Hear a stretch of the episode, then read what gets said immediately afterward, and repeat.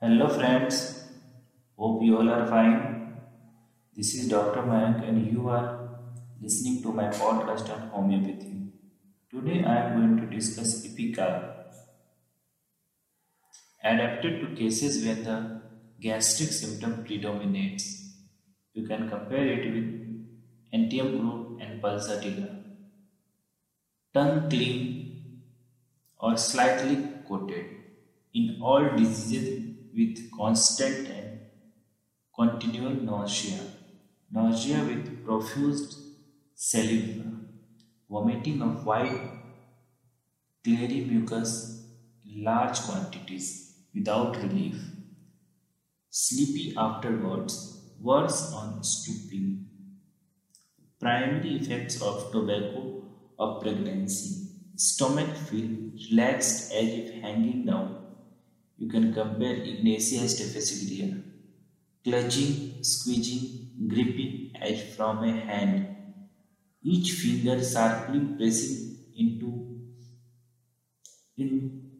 intestine, worse from motion, flatulent, cutting, calling about umbilicus, stool, grassy green of white mucus. You can compare colchicum, bloody, fermented, foamy, slimy, like frothy molasses, autumnal dysentery, cold nights, after hot days, you can compare colchicum and merc.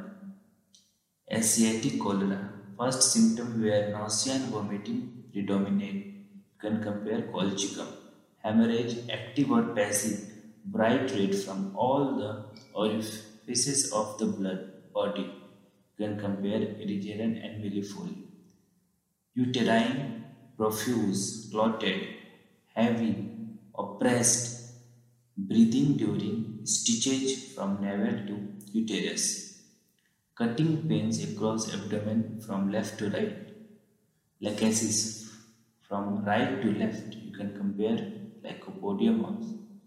Cough, dry, spasmodic, constricted, asthmatic, difficult breathing from least exercise, violent dyspnea with wheezing, and anxiety about the stomach, whooping cough, child loses breath, turns pale, stiff and blue, strangling with gagging and vomiting of mucus, bleeding from nose or mouth.